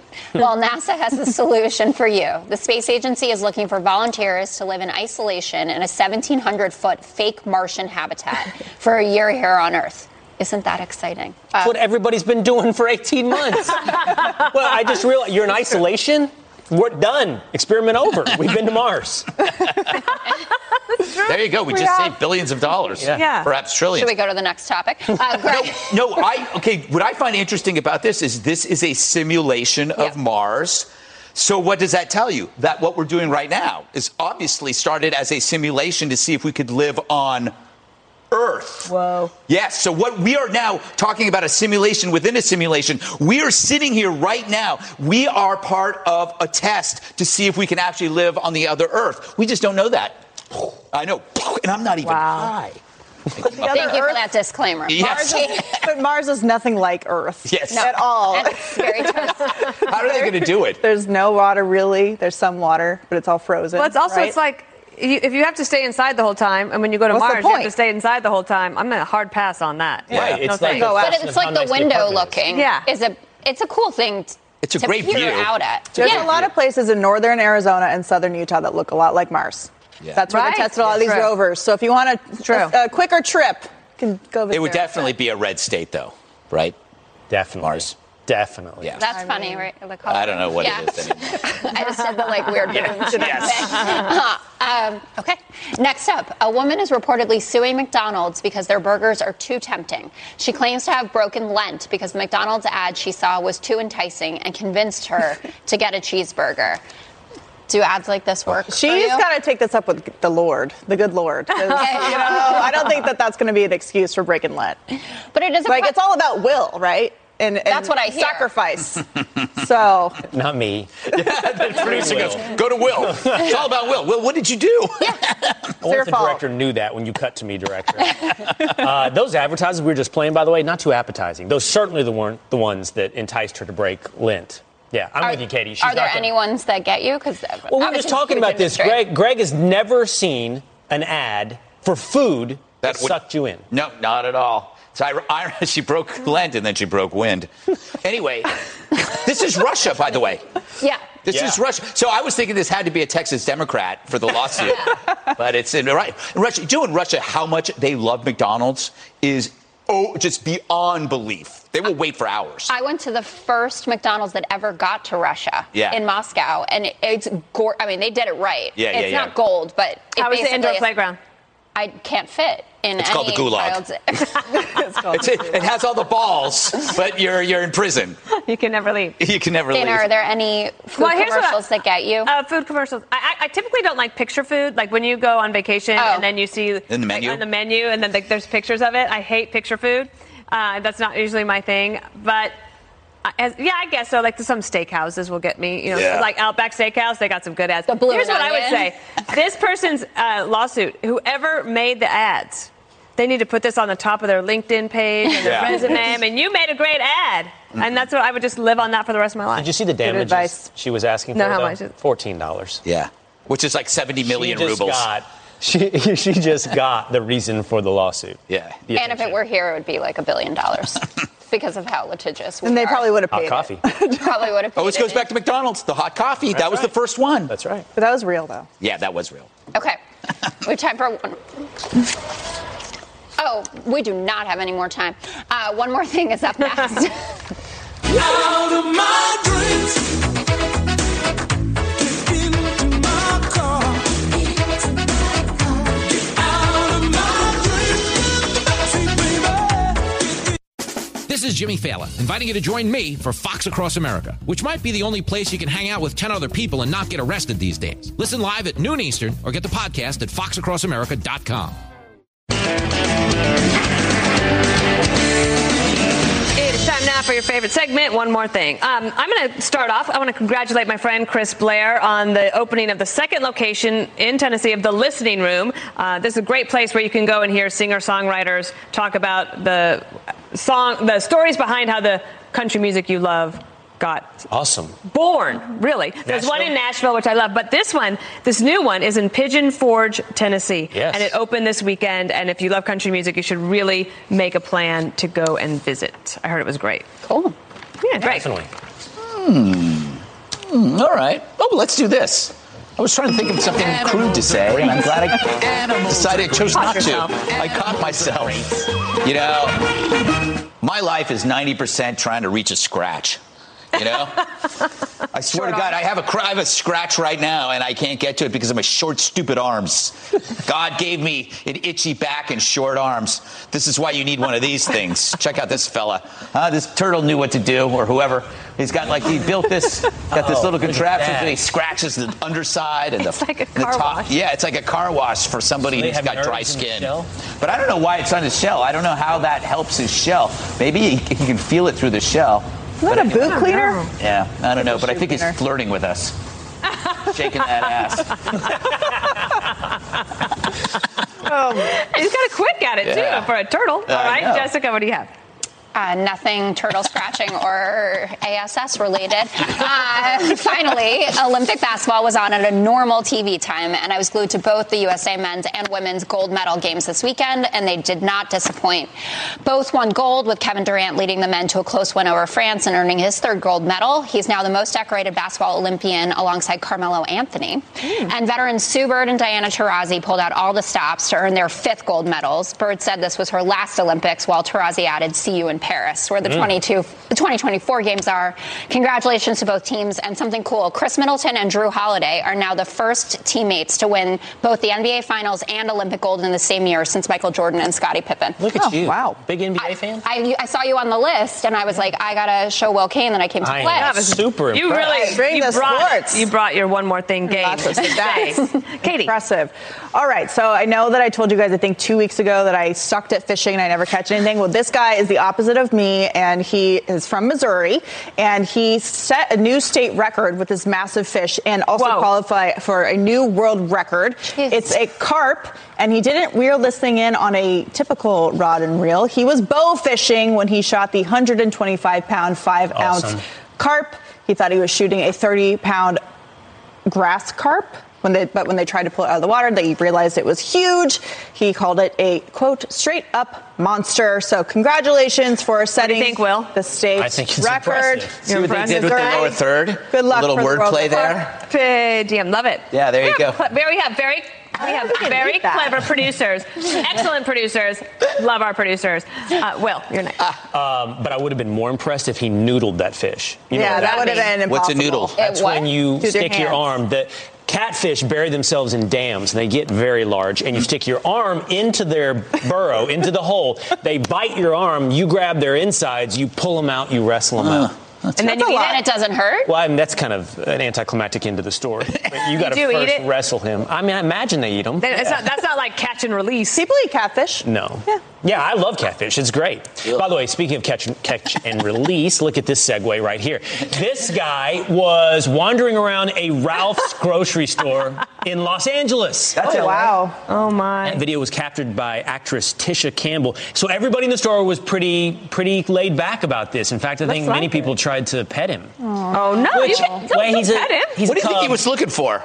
You know, That's a good qu- honey. Fish. hair removal? He heard you Carp. can steal things now, so he went in Yeah. to try and give it a shot. Do we have that video of the LA, the Los Angeles lady or the whatever, the little girl, maybe? Or anyway, we can just keep looking You at the a bear. show? I mean, I like. No, I, was, I have thirty. I, we never have thirty seconds left. he looks So very was- hungry.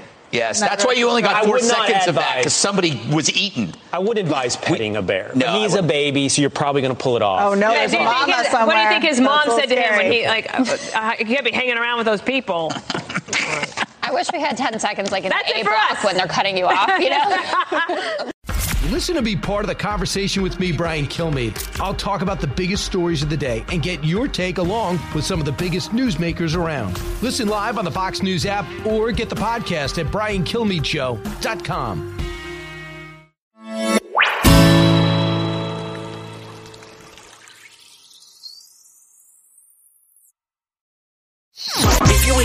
episode, please leave us a review on iTunes.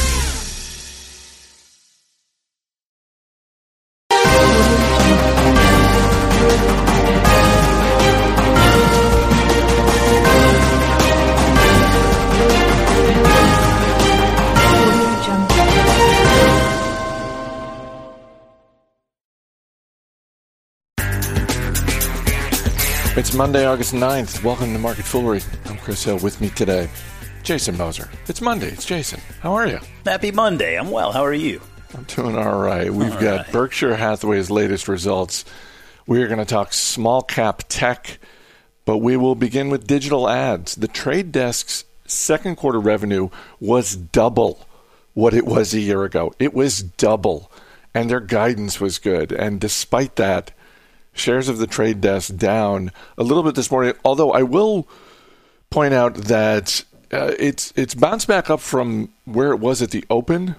Which uh, anytime I see that, the you know the immediate reaction, the pre-market activity is worse than what it ends up being during the day. It makes me wonder if, um, at first blush, maybe this wasn't what Wall Street was looking for, and then they dig in a little deeper and they're like, "Oh, th- this was pretty good."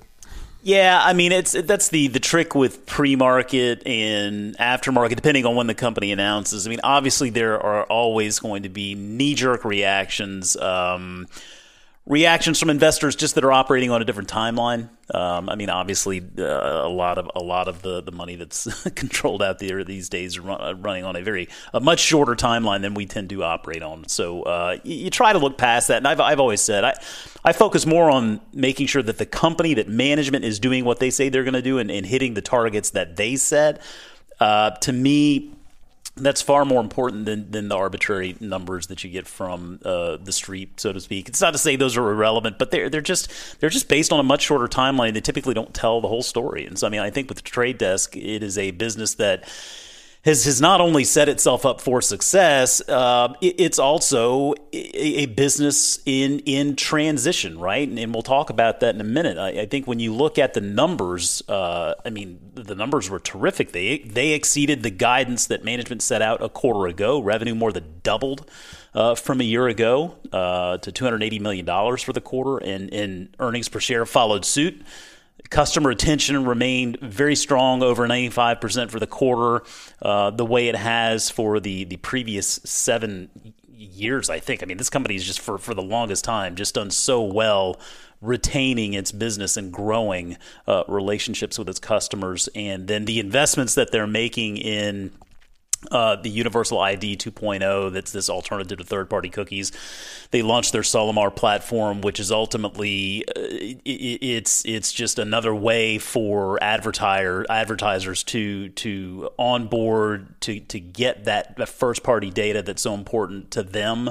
Um, better measurement, better goal setting. So this is just a business that continues to reinvest in itself. And, and, given the profitability of the business already, the cash flow nature of the business already, I mean, it it makes a lot of money. And so I, you know, the the, the valuation has always been seemingly a little bit stretched, but I think it's been stretched for really good reasons. I mean, you've got a company that is is keying in on a big market opportunity uh, with good financials and and continuing to iterate and evolve and bring new tools uh, to its its biggest advertising partners. So yeah, I, I, think that market reaction today, notwithstanding, investors and the trade desk, and, and I'm one, you got to feel really good about what this business is doing.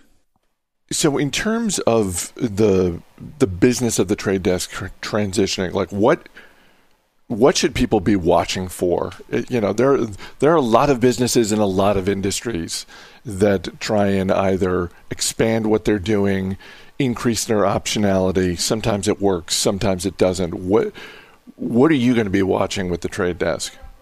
Um, I, I, think it'll be a couple of things in particular. Number one, uh, management every every quarter really they continue to, to hammer home this idea that. Um, the the advertising supported video on demand market is going to outpace the growth of subscription video on demand over the coming years.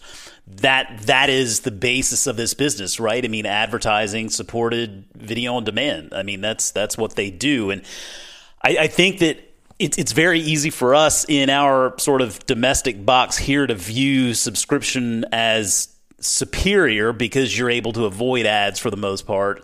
Um, when you look at it from a global perspective, though, I mean, it's, it's far different, right? I mean, there are a lot of a lot of a lot of economies out there, a lot of consumers that are far more economically sensitive uh, than than perhaps we are here. So, advertising is, is video on demand is certainly a, a, a, more attractive value proposition in many cases, and I think also a lot of the services that we're seeing rolled out here, even domestically, are incorporating advertising level tiers.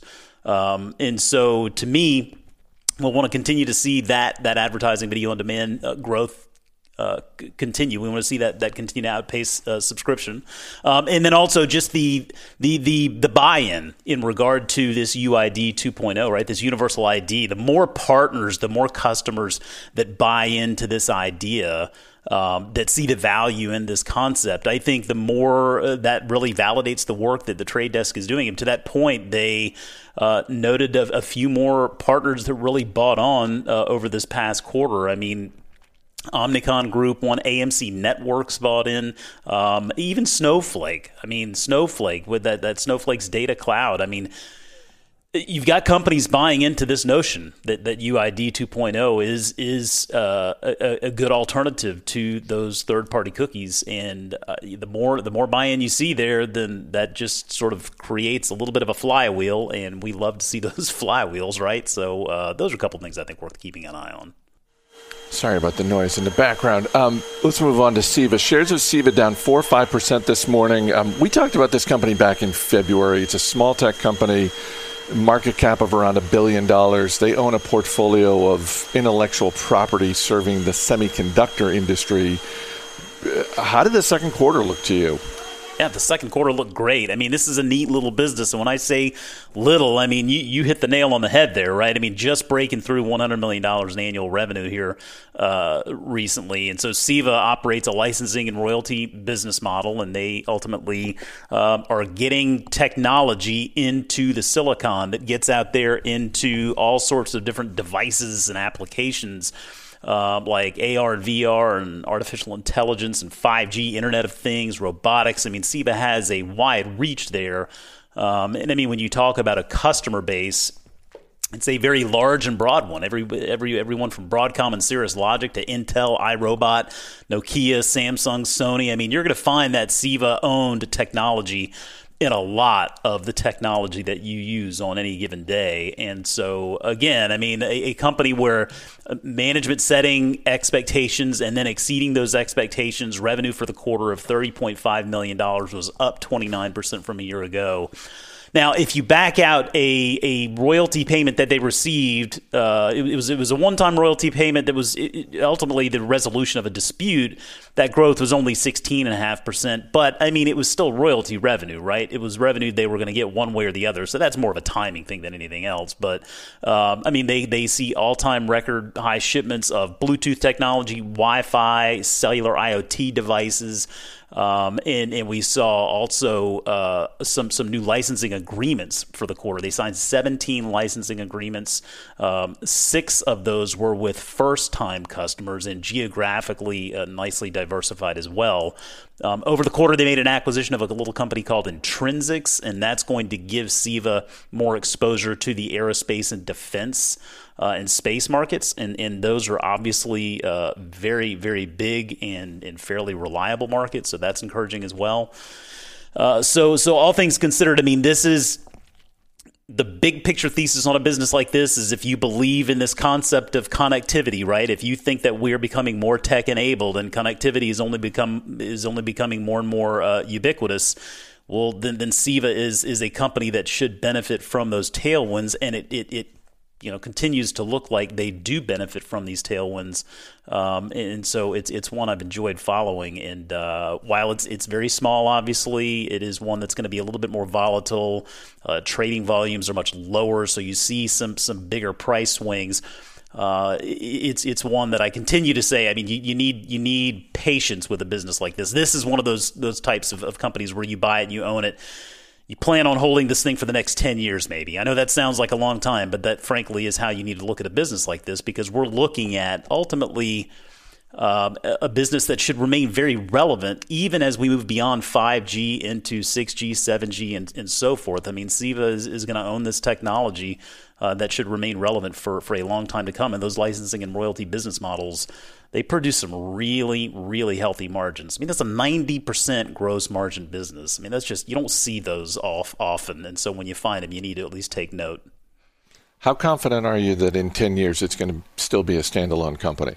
Because it's small I, enough and they're doing enough interesting things that one of my thoughts looking at CEVA is boy, someone with deep pockets has to be looking at this business. I, I, feel like you're right. I mean, given the size, it would just be a it would be a, it would amount to a bolt-on acquisition for a lot of, of bigger players out there in the tech space. I mean, it, it wouldn't take anything just to just to buy this company up and and add it to your to your portfolio. Uh, so I, I didn't didn't make the recommendation based on that, but when I was doing the research for this business, that was one thing that kept on coming back to my mind. Was like I just it really feels like, given the technology that they own, given the numbers that they continue to report, and, and given how many devices this company is in, given this this company's technology is in, it, it, it's difficult for me to imagine in ten years that it wouldn't be snapped up. Uh, but stranger things have happened, certainly.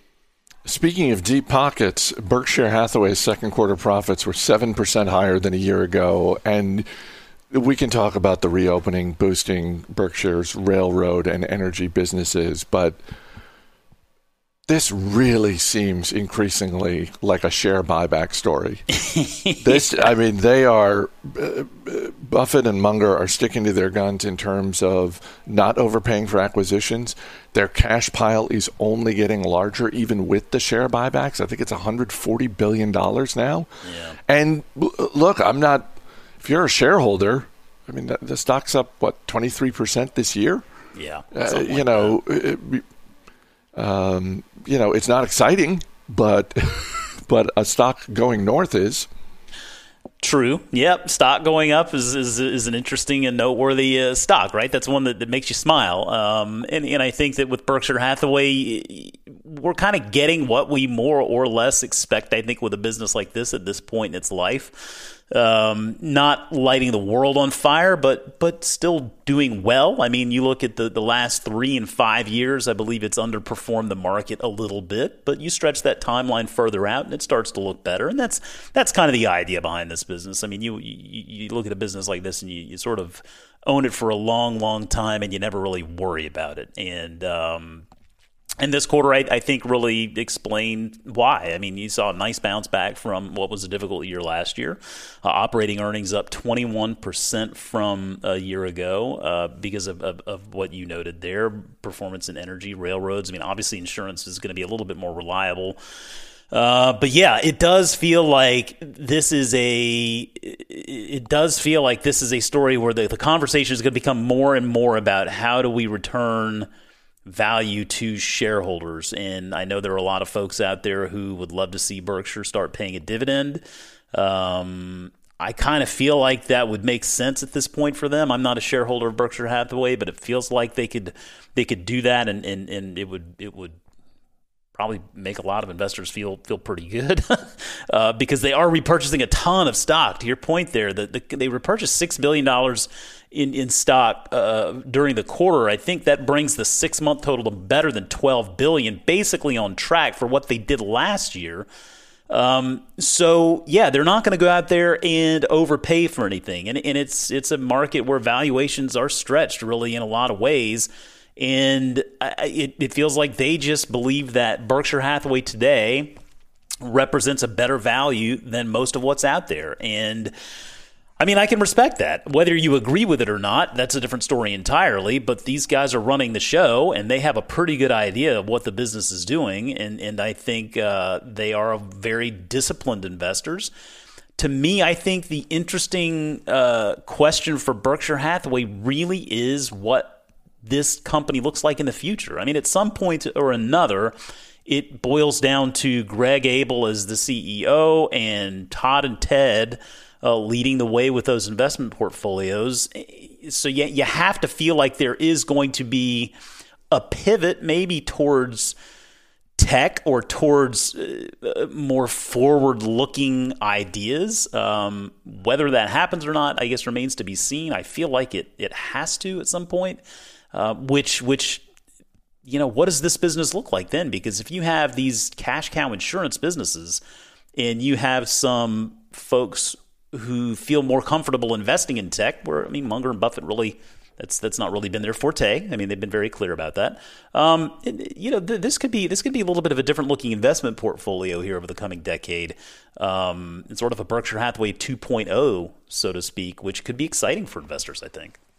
It could, and I, you know, I don't want to uh, knock the underlying business. I mean, you look at sort of the the profits generated from operations this quarter you know, it looked good. That's what's fueling, that's what's funding the share buyback. So they, you know, they've done such a good job finding and acquiring all these businesses that generate cash. It's just that for about a year now, this has been the dominant story with, you know, with this stock.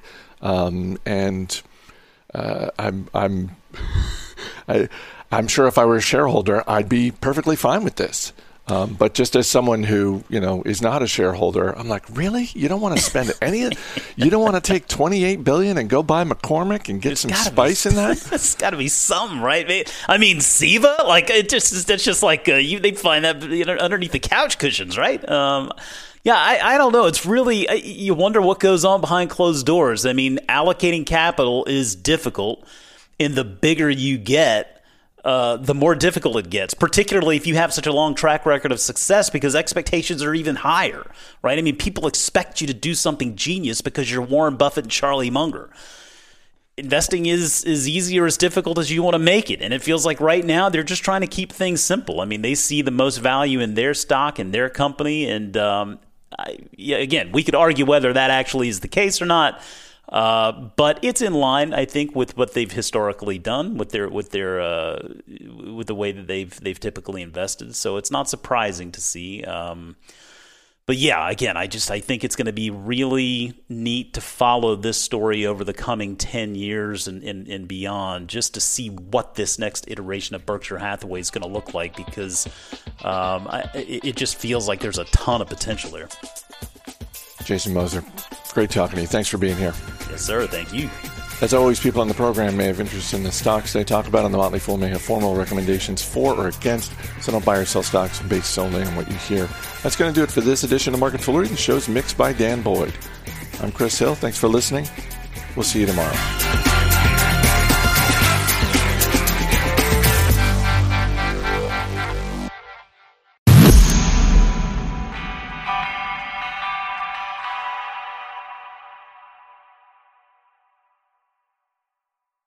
If you enjoyed today's show, please head over to iTunes, give us a rating, and leave a review.